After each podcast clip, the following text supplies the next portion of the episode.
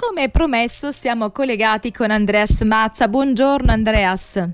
Buongiorno Daniela e buongiorno a tutti coloro che ci ascoltano. Siamo all'interno di quello spazio che abbiamo voluto chiamare l'appello del martedì. Allora Andreas, di cosa ci parli oggi? Oggi è importante, quindi ascoltate bene fino alla fine, perché veramente è un appello veramente importante, perché oggi è la giornata internazionale della tolleranza zero contro le mutilazioni genitali femminili. Cioè, il 20 dicembre 2012 l'Assemblea Generale delle Nazioni Unite ha adottato una risoluzione e questa risoluzione invita gli Stati, quindi gli Stati, la società civile, insomma tutte le parti interessate, a continuare a osservare il 6 febbraio come giornata internazionale della tolleranza zero nei confronti delle mutilazioni genitali femminili e a sfruttare la giornata per rafforzare le campagne di sensibilizzazione e quindi poi di intraprendere anche azioni concrete contro le mutilazioni genitali femminili. Questo è veramente una brutta cosa, ma sai pratica. Andreas, che ho letto alcuni articoli dove ci sono dei dati che riguardano l'Italia, in maniera clandestina vengono praticate queste mutilazioni. Allora, parliamo di numeri. I numeri sono i seguenti, questo almeno ci riferisce l'Organizzazione Mondiale della Sanità. Ogni 11 secondi una ragazza viene mutilata attraverso il cosiddetto rituale del taglio dei genitali femminili nel mondo. Ogni giorno 8.000 bambine condividono questo destino e in tutto il mondo, sempre secondo l'Organizzazione Mondiale della Sanità, sono circa 150 milioni le donne e le ragazze mutilate, quindi 150 milioni sono praticamente 2,5 volte la popolazione italiana. Immaginate, ma come dicevi tu, cioè si pensa sempre che sono cose che vengono soprattutto dai paesi africani, ed è vero, che la maggioranza delle donne e delle ragazze mutilate provengono dall'Africa e questa è una pratica, un rituale che viene praticato soprattutto in Africa, cioè in praticamente 29 paesi dell'Africa. Ora però appunto tu dicevi l'Europa, allora questo è un problema però che coinvolge anche l'Asia, l'America Latina e anche l'Europa, perché e qui ci aiuta con dei dati l'Alto Commissariato delle Nazioni Unite per i rifugiati, cioè che dice che praticamente si stima che oltre 600.000 donne vivono con le conseguenze della mutilazione genitale in Europa e che altre 180.000 ragazze e donne corrono il rischio di subire questa pratica dannosa in 13 paesi europei. Un dato per esempio che viene dalla Germania, qui abbiamo dati anche più precisi, perché non è facile anche individuare questo tipo di fenomeno. In Germania vivono 50.000 donne e ragazze vittime della mutilazione genitale femminile. Ora, in Italia io ho trovato questi dati qui che ci fornisce l'Istituto Europeo per l'Uguaglianza di Genere.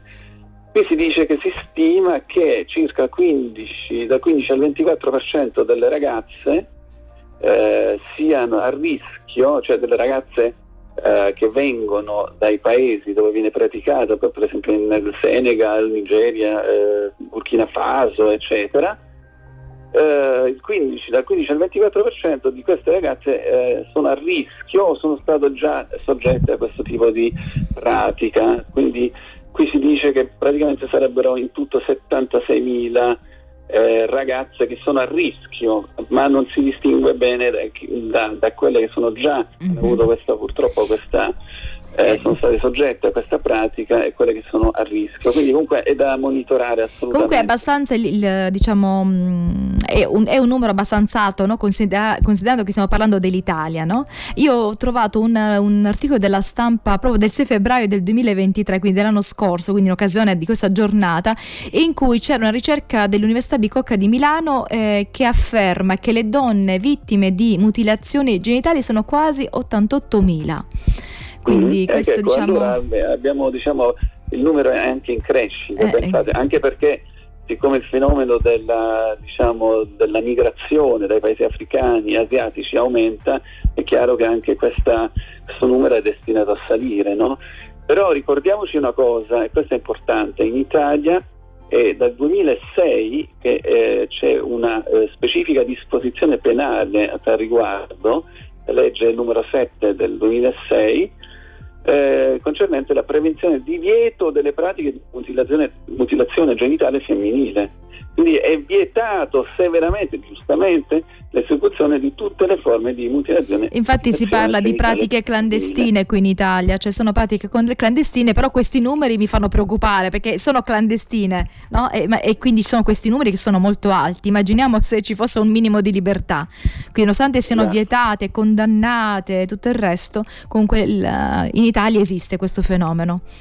Esattamente, ora abbiamo tantissime testimonianze, poi io mi sono occupato in prima persona negli scorsi anni, abbiamo fatto delle ricerche a tal riguardo, anche perché la cosa interessante è che il nostro ospedale avventista a Berlino, Waldfriede, si occupa, è uno dei primi ospedali in Europa che si occupa di questo fenomeno, è molto interessante perché l'ospedale Waldfriede ha stretto una collaborazione con una fondazione che è stata creata, questa fondazione, da una ex top model africana, si chiama Waris Dirie, che ha subito questa mutilazione quando era bambina e che ha creato questa fondazione mi pare nel 2002, sì, in Austria, a Vienna, e ha stretto una collaborazione con l'ospedale avventista nel 2013, 11 settembre 2013, ed è stata appunto aperta questa Desert Flower Foundation, che sarebbe diciamo una fondazione, tradotto sarebbe la fiore del deserto, no? E questa fondazione si occupa delle donne che sono state soggette a queste pratiche e la cura di tutte le vittime che appunto si diciamo vogliono ricevere un trattamento medico ma anche psicologico. Quindi la cosa importante che mi ha colpito, che dice questa diciamo ex top model Waris Dirie, dice: la mutilazione genitale femminile non ha nulla a che fare con la cultura, la tradizione o la religione, è una tortura, è un crimine contro cui bisogna combattere. Allora noi, per carità, le culture, le tradizioni sono molto importanti, ogni popolo ne ha il diritto, ha il diritto di praticare le proprie culture, eccetera, la propria cultura, però diciamo esiste un limite, qui si va oltre il limite e quindi questa è una pratica che non è accettabile a livello di dignità, a livello di considerazione in generale per il ruolo della donna, eccetera eccetera. Quindi assolutamente qui l'appello deve risuonare forte e chiaro che questo non ha nulla a che vedere con non può essere giustificato in nessun modo, è veramente una pratica violenta, una pratica aggressiva, una pratica diciamo che non deve essere concessa in nessun modo, da nessuna parte. Quindi se dovesse capitare, no, che noi veniamo a conoscenza di qualcosa del genere, sono cose subito da denunciare, ecco, non bisogna far finta di niente perché non mi riguarda, la storia non mi riguarda, non è la mia famiglia. Ma se dovesse capitare, ecco, noi siamo chiamati a difendere i più deboli, in questo caso queste bambine che sono costrette, non è una libera scelta. Assolutamente, esiste anche un numero verde presso il Ministero dell'Interno, 800 300 558, per chiunque, diciamo, lo vuoi ripetere Andreas? 800 300 558. Ok, quindi per chi, diciamo, volesse segnarlo, può sempre essere utile, no? Per fare delle denunce, se è il caso. E siamo all'appello del martedì. Ecco, l'argomento che ci proponi oggi, Andrea, è un argomento molto delicato e soprattutto che ci tocca come donne, no? Quindi sapere che ci sono altre donne, addirittura bambine, che vengono costrette a delle pratiche perché c'è una cultura che ha deciso che deve essere così. Quindi si parlava di mutilazioni genitali che esistono anche in Italia, anche se sono clandestine. Queste mutilazioni sono condannate dalla nostra legislazione, però comunque di nascosto queste cose vengono fatte. Allora, quale appello possiamo lanciare? Sì, l'appello è quello, diciamo, in generale a rispettare, come facciamo sempre, no? Bisogna rispettare la dignità di ogni persona, la Bibbia ci insegna questo, rispettare la dignità, perché noi siamo figli di Dio, abbiamo il marchio di Dio dentro di noi ed è vietatissimo calpestare questo, diciamo, marchio. E quindi sulla base della nostra dignità, quindi anche questa pratica che è veramente lede in tutto e per tutto questa dignità di queste bambine, queste donne, questo, diciamo, va assolutamente denunciato, estirpato in tutti i modi. Le Nazioni Unite, come abbiamo detto, si esprimono in questo modo: la mutilazione genitale femminile, che comprende tutte le procedure eccetera eccetera, ed è riconosciuta a livello internazionale come una violazione, attenzione, dei diritti umani e delle ragazze e delle donne. Riflette una disuguaglianza, quindi qui si toccano tanti punti importanti, una disuguaglianza profondamente radicata tra i sessi, e costituisce una forma estrema di discriminazione contro donne e ragazze. E poi la pratica viola anche i loro diritti alla salute, alla sicurezza, all'integrità fisica, il loro diritto a essere liberi da torture e trattamenti crudeli, inumani o degradanti, e il loro diritto alla vita quando la procedura comporta la morte.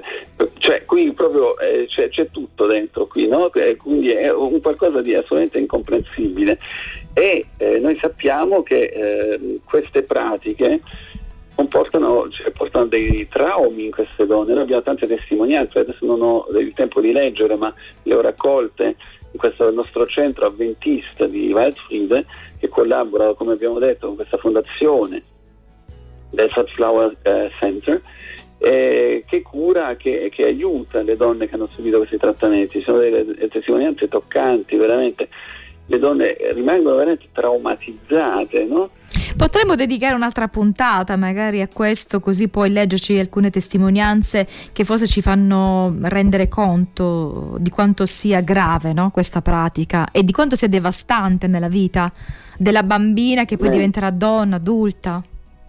Sì, ci sono le conseguenze per tutta la vita, poi ci sono anche a livello fisico, rimangono delle infiammazioni nelle zone genitali, problemi di incontinenza, problemi di fistole, qui leggo, insomma ci sono tante conseguenze molto gravi.